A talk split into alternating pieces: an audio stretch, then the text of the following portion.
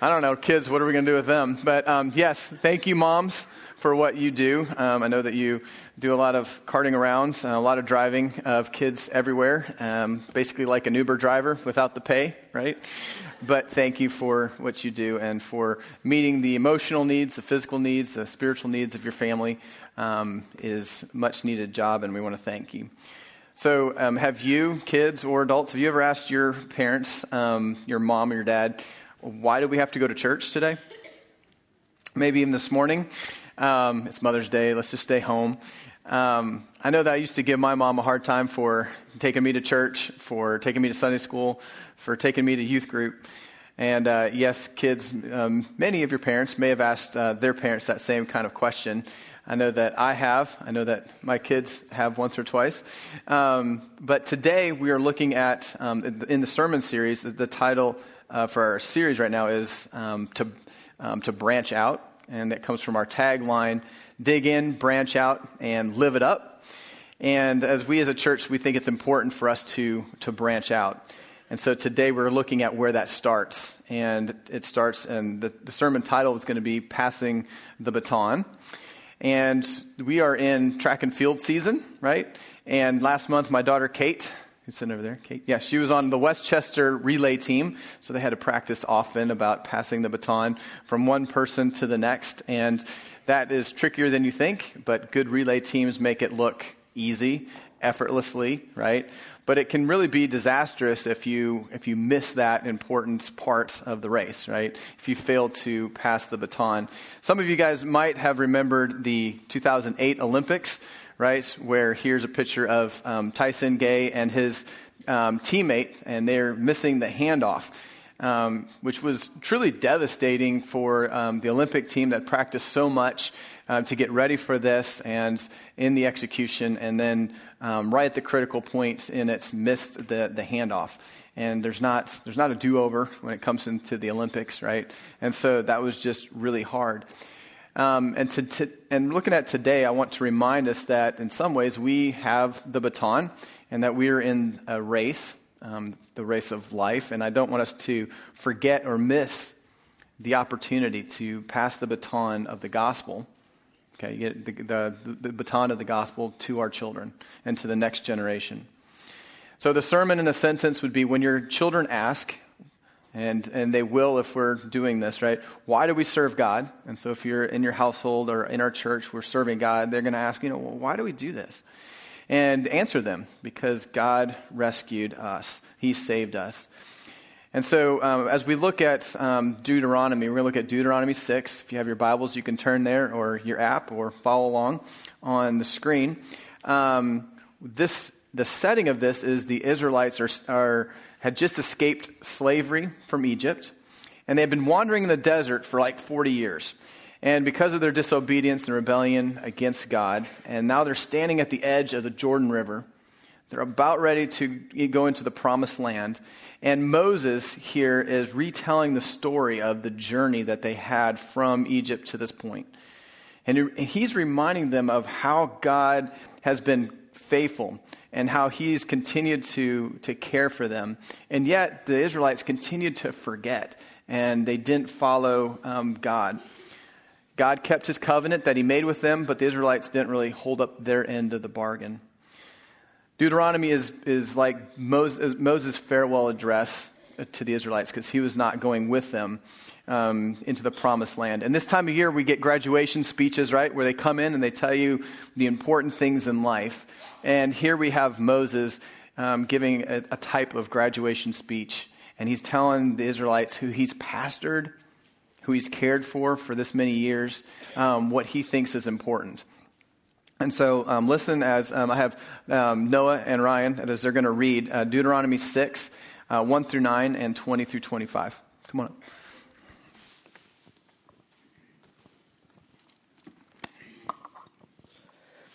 Now this is the commandment, the statutes and the rules, that the Lord your God commanded me to teach you, that you may do them in the land to which you are going over to possess it, that you may fear the Lord your God, you and your son's son, by keeping all his statutes and commandments, which I commanded you, all the days of your life, that your days may be long. Hear therefore, O Israel, and be careful to do them, that you may go well with thee, and that they may go well with you, and that you may multiply greatly, as the Lord your God of your fathers has promised you, in a land flowing with milk and honey. Hear, O Israel, the Lord our God, the Lord is one. You shall love the Lord your God with all your heart, and with all your soul, and with all your might. And these words that I command you today shall be on your heart. You shall teach them diligently to your children, and shall talk to them when you sit in your house, and when you walk by the way, and when you lie down, and when you rise. You shall bind them as a sign on your hand, and they shall be as frontlets to your eyes. You shall write them on your doorposts of your house and on your gates.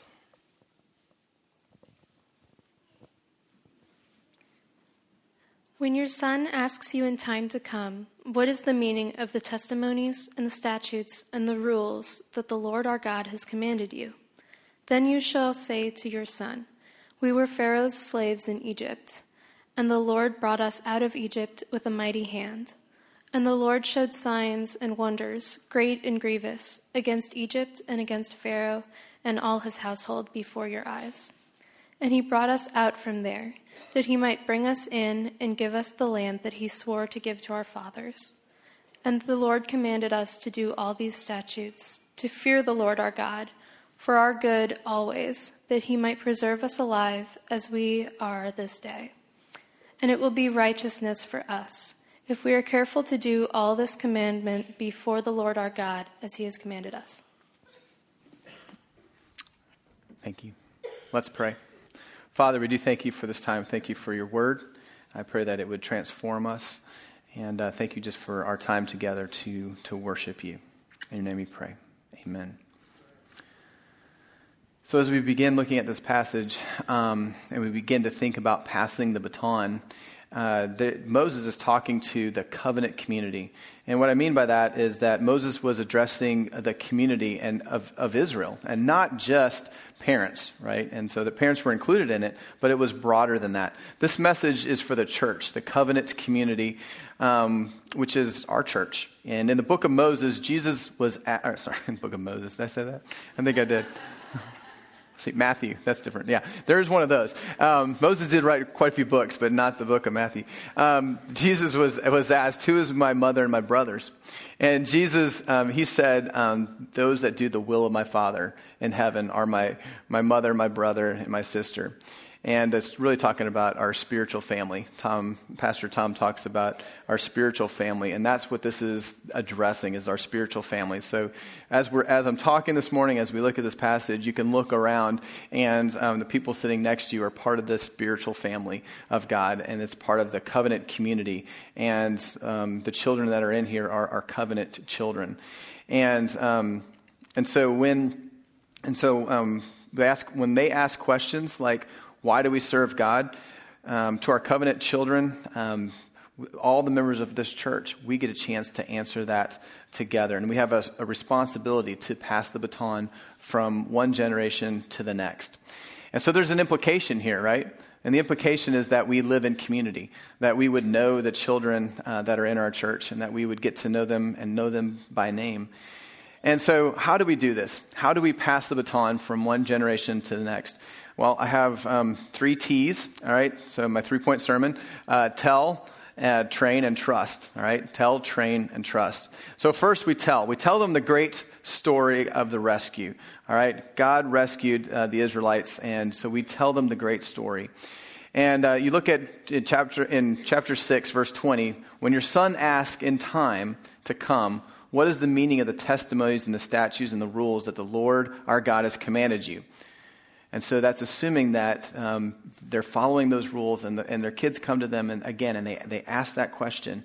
You shall say to your son, we were Pharaoh's slaves in Egypt, and the Lord brought us out of Egypt with a mighty hand.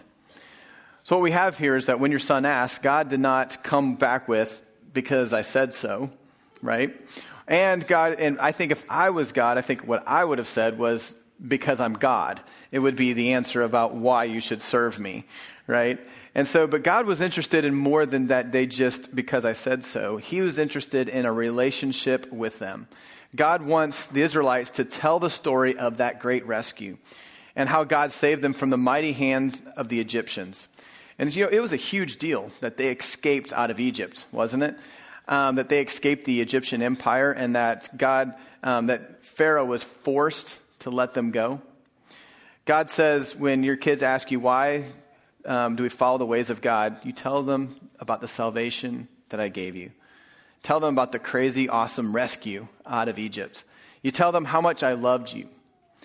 It's like replaying the movie of Moses telling Pharaoh, you know, let my people go. Do you remember the 10 plagues? Can you name some of them from Egypt? The frogs. I remember the frogs. Yeah, no, the frogs. What else? Lice. Yeah, no. Anybody that's dealt with lice knows that that would be, you know, you're gone after that one. That's done, right?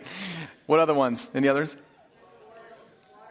Water in the blood. Yeah. Firstborn son.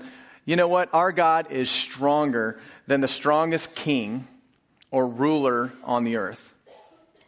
God broke the Israelites free when they were slaves in the most powerful nation of the world. Do you get that? When it was the most powerful nation in the world, that's when they were broke free.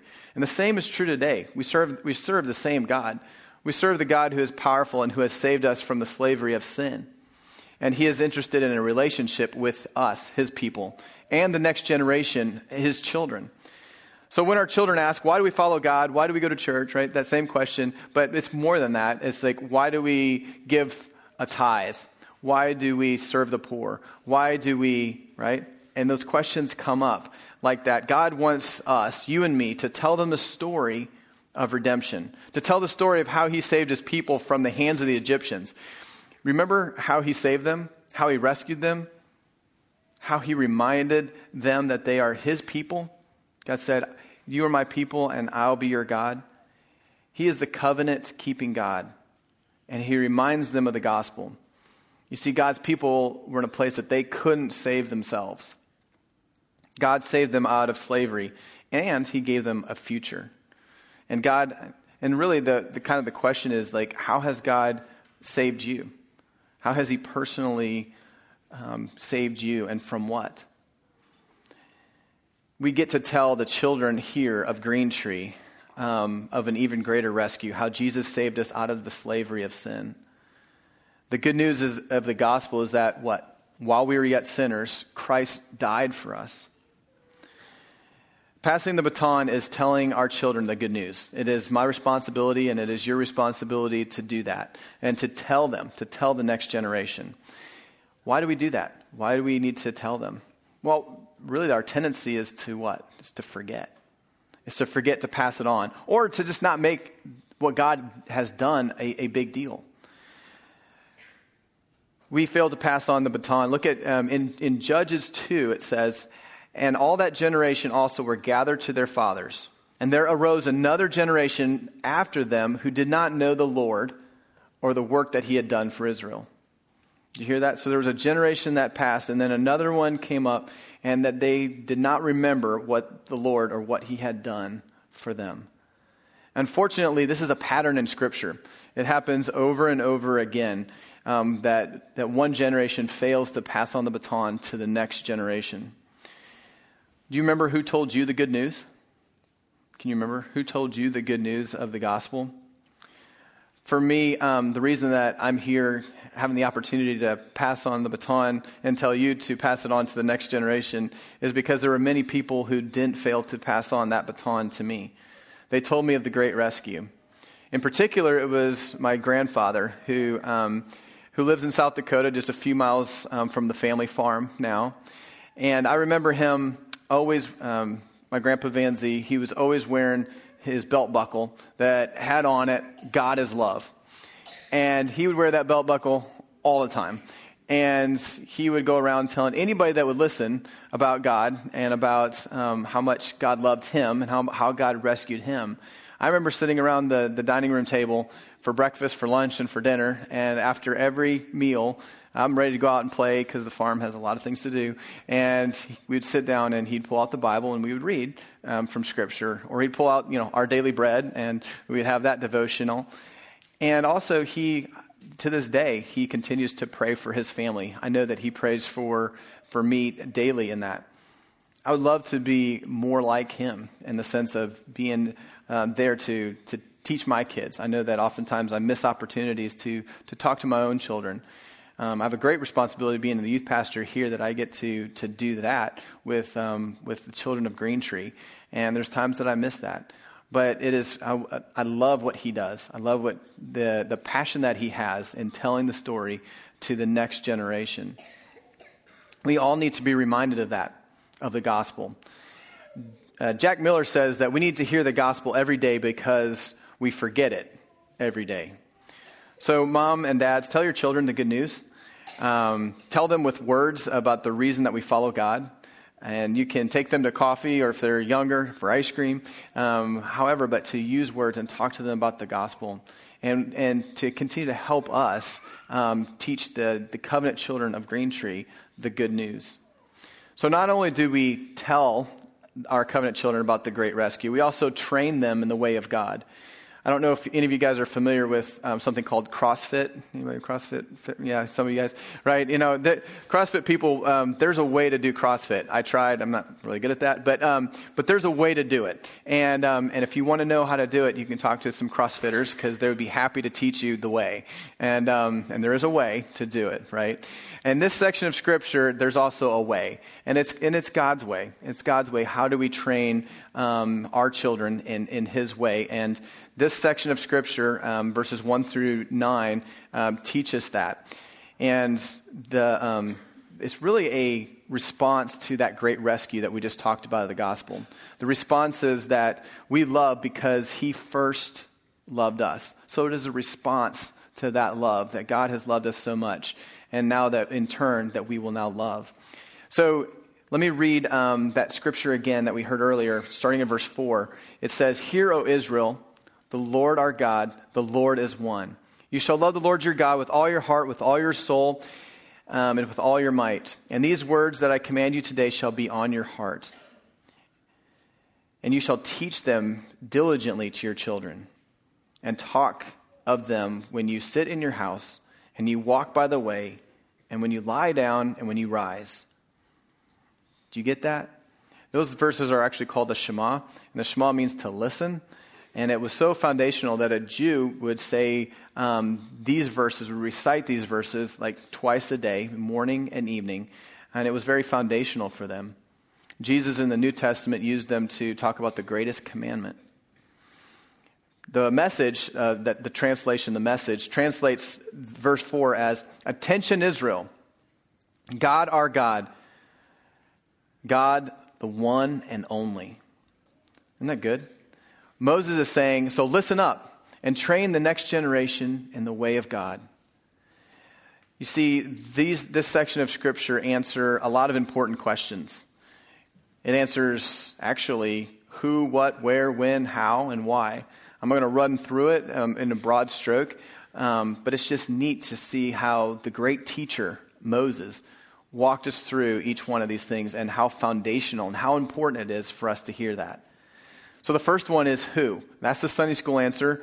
Who do we train them about and in? Who is it? Right? And in these verses, it's God. But Jesus works. That is a Sunday school answer. You're right. The Lord, our God, is one, right?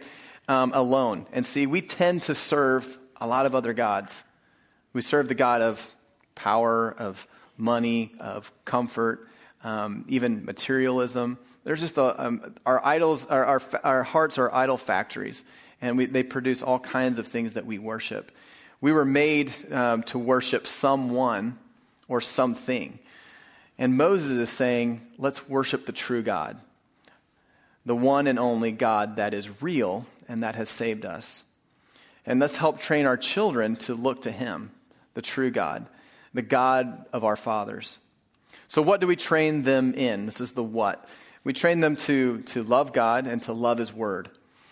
Verse 5 and 6 says, "You shall love the Lord your God with all your heart, with all your soul, and with all your might. And these words that I command you today shall be on your heart." See, God designed us and He knows what's best for us. And King David, he wrote that blessed is the man whose delight is in the law of the Lord. Jesus wants our heart, and delighting in God's word is knowing Him. It's loving Him.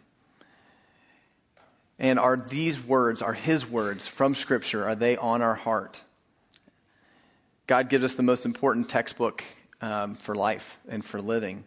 And the joy that we get, the freedom that we get is to learn it. It is God's law, but we are free to learn it and to do it. And in our salvation, as we have been freed, we are now free to live in him. And it is good for us. And so let's teach it to the next generation.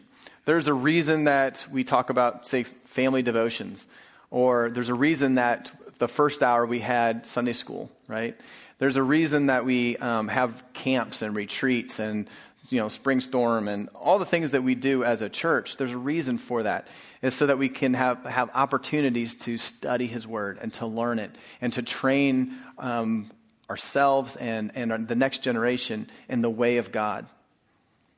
So where and when, the next two questions, do we train our children? It talks about that too. It says in verse 7, when you sit in your house, when you walk by the way, when you lie down, and when you rise. So when is that? It's all the time and everywhere, right? So it's kind of all the time and everywhere. It's just, when do we do it? It's all the time and everywhere. As you walk alongside the road, there was people that walked alongside the road with me on my journey. I remember on the back of the tractor with my grandpa Lafers. I was on the back of the tractor. He was driving. Riding in the milk truck with my grandpa Van Z, or running with my youth pastor, Craig, watching the lightning with my mom, or sitting in the swimming pool talking with my dad, sitting around the bonfire with my high school small group leader, Chuck, and just talking. There was a lot of people that walked along the way with me and taught me the way of God. I think more is probably caught than taught. You guys have heard that. But in some ways, we're always teaching our children by our actions. I mean, they know what's important to us. But these verses, as we walk alongside the road, it's kind of saying to be intentional about what we talk about. So as you drive to soccer, I mean, there's a lot of soccer driving. I don't know if that's you, but we have a lot of soccer driving. To bring up the conversation about our Savior. I don't mind if you get a little eye rolling, right, when you bring it up again, Dad or Mom. But my fear is that sometimes we just don't bring it up at all. Oh, and another thing. Do you know that Schnucks has free cookies for kids? I mean, it's the best thing going. My kids will take a walk with me anytime I want to go get a free cookie from Schnucks. And so we just take the long way, and we get an opportunity just to talk. We get to talk about life. We get to talk about friends and school and hardships and just, life. And I hope that at times that I'm talking to them about what's important and getting an opportunity to share the gospel and to train them in the way of God. And those are... The cookies are helpful, right? And they're not all necessary, but it definitely helps. Last Wednesday night, we had a bunch of kids here playing Capture the Flag and standing around the bonfire. It was a good time. The goal of that is for as we walk alongside the road that we would be in discipleship. We'd be in relationship with them and time to train them in the way of God. All the time, really, that we're to speak to the next generation of the things of God all the time. I don't think that as parenting, we don't get to take a break on that. It's not just a weekend deal. And the same is true for us as a church. We need to be continued to be focused on the next generation. It is fun to serve at a church that cares for students, that cares for kids as much as our church does. And so we need to continue to do that. We have a lot of volunteers that go to students' games and plays and all their activities and want to walk alongside the road with them. And that's fun to watch, and that's exactly what we need to be doing. Often, though, our time is filled up with lots of stuff. I don't know if it's like if you guys are like us, but there's lots of carpools and lots of activities, and that's good. And please make time to train your children. Please make time to help the church train our covenant children. Please make time to branch out and to tell your neighbors and friends, right, the good news. So how do we train our children? One of the last questions is, how do we train them? Verse 7 says, you shall teach them diligently. So the word teach means to impress upon them. Not oppress, but impress, right? Impress upon them. Again, back to the message, it puts it like, Get God's laws inside your children, to get them inside. The New Living Translation says, repeat them again and again. So part of teaching, part of training has to do with repetition. And there's more than one example of how you can train, right? There's not just one way in this. But I know that with that repetition, that is good. And it doesn't have to be boring. As we can see, I have another video from Spring Storm, and that's their memory verse. Some of you guys saw that on Facebook, but if you haven't, it's fun. Be strong in the Lord and in His mighty power. Put on the full armor. Yeah, you can do it if you know it.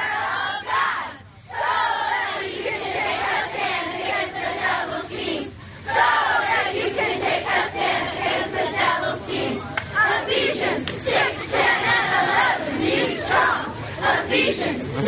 and 11. Be strong. Woo!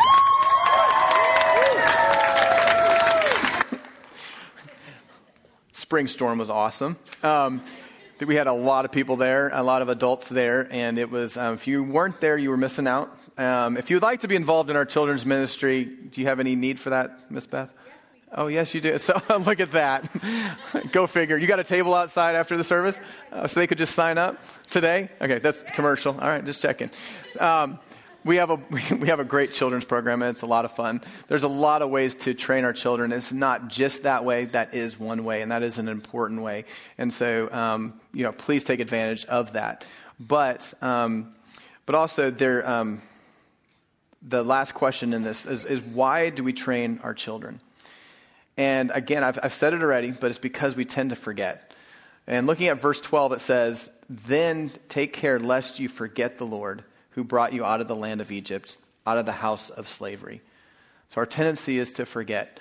And in verse 2, it says that you may fear the Lord your God, you and your son's son. And so the two issues with that is we tend to forget and we tend to not fear the Lord. And when it says fear the Lord, it's not, it's more that kind of fear, but it is about giving God the proper respect and his proper place that he is due as our God. And we tend not to do that from one generation to the next. And so, again, that's why we train. That's why we do this. And that's why we concentrate on it. And it starts with building a relationship with them. I brought up Spring Storm and Sunday school and nursery. I mean, all these are different ways to get involved in our covenant community and jumping in and getting to know people. But that's how God does it. As we walk alongside the road with your kids and our covenant children. And so just looking at it, in what way are you involved in the training? Continue to pray for, continue to support, continue to sign up, continue to do those things for our covenant children. And not only are we to tell and to train the next generation, but we're also supposed to, and we get to, trust God for their future. I actually think this was one of the hardest things to do, is to just trust God. And not only that, but trust God with your kids. Well, actually entrust God with your kids' future. And I think that's hard for us to do. It's hard for me to do. As we look at the next generation, we get worried, are they going to get it? Do they have it? God, you got this? Are you sure that you've got this? And here in Deuteronomy 6, there's many things that Moses points out that says, this is our reason that we can trust God for our future. There's the Promised Land. They're standing right in front of the Promised Land. God promises to provide for them while they're in the Promised Land, and it's all for their good. Verse 3 says, following God, that it may go well with you, that it might go well for you. Verse 24 says, for our good always, that he might preserve us alive as we are this day. There are many battles that the Israelites were about to face, even as they were in the Promised Land.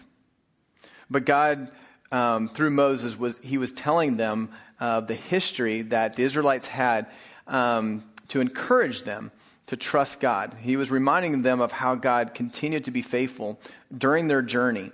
Sometimes I think that if I saw the 10 plagues of Egypt, right, that we just named, or if I walked across on dry ground to the Red Sea, or that I wouldn't have any problem trusting God. Do you ever feel like that?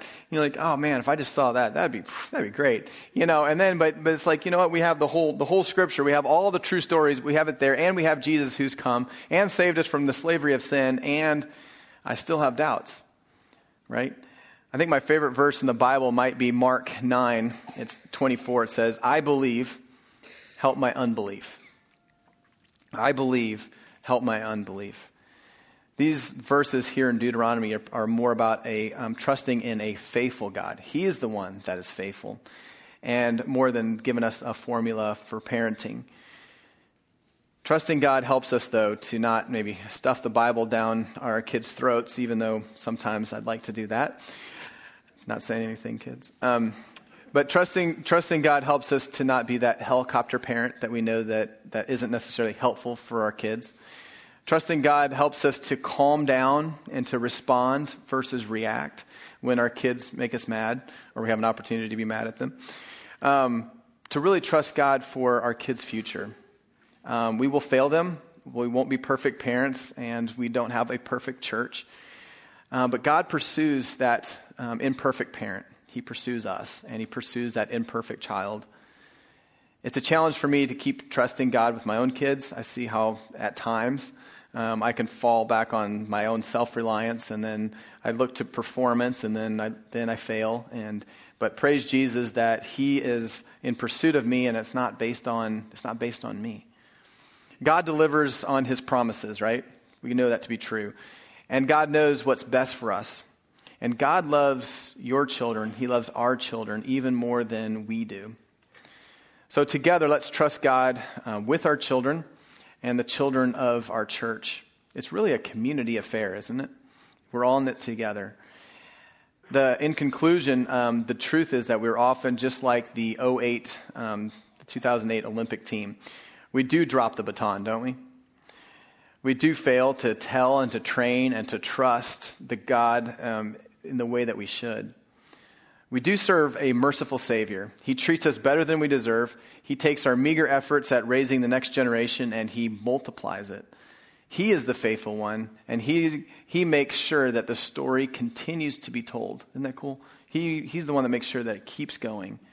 And I just pray that He continues to use us, that He uses our church, that He uses us as parents, that He uses us as volunteers or as volunteer leaders in the student ministry or the children's ministry or wherever that you serve. He uses you as neighbors, as parents, to branch out and to tell the gospel to the next generation, to train the next generation, and to trust God with the next generation. Let's pray. God, I just thank you for your faithfulness. I thank you for your goodness. Thank you that you love our children, that you love us as your children. Continue to remind us of the gospel and help us to tell it and to train our children in it. And Father, just to trust you. In your name we pray. Amen. I want to take an opportunity, since come this time of year, to pray for our seniors, our graduating seniors. And so if there's a graduating senior, if you're here, I'm not going to put you on the spot. We're not going to make you give testimony to all of this, how God has, worked in your life and how much, you need to thank your parents and your Sunday school teachers. But we could and we should, right? But I do want to pray for them. And so if you're a graduating senior and you're here this morning, if you wouldn't mind coming up and actually stepping foot in this aisle, just line up. So this is your time. Do we have some graduating seniors? Yep, come on up. Come on up. You can give them a hand.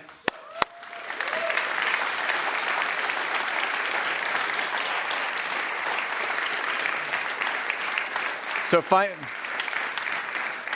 you guys can spread out on this aisle, because what I want is for people in the aisle to stand and to put their hands on you and while I pray for you. So Grant, scoot back toward a little more. Yeah, there you go. Keep going. There you go. Now, if you're next to them, would you stand up and put your hands on them? And as if you're family members or friends or, if you just happen to be in the aisle, if you wouldn't mind doing that, I'm going to pray for them. And this is really an application to what this whole sermon was about, in the sense that we continue to tell the story and to pass the baton. And I'm so proud of these seniors and getting to know them over this last year and a half that I've been here. And I just want to pray for you and to ask God to continue his faithfulness. Father, we do thank you. We thank you for this class. We thank you for the way that you have put so many people into their lives from their parents to teachers and others that have told them of the gospel, that have trained them in it. Father, I pray that you would help them to trust you as they go on to college, as they go on into the next season of their life. Father, we give you praise and glory for what you have done and for what you will do. And so, Father, we thank you, and we give you praise and glory. In your name we pray. And everybody said, Amen. Amen.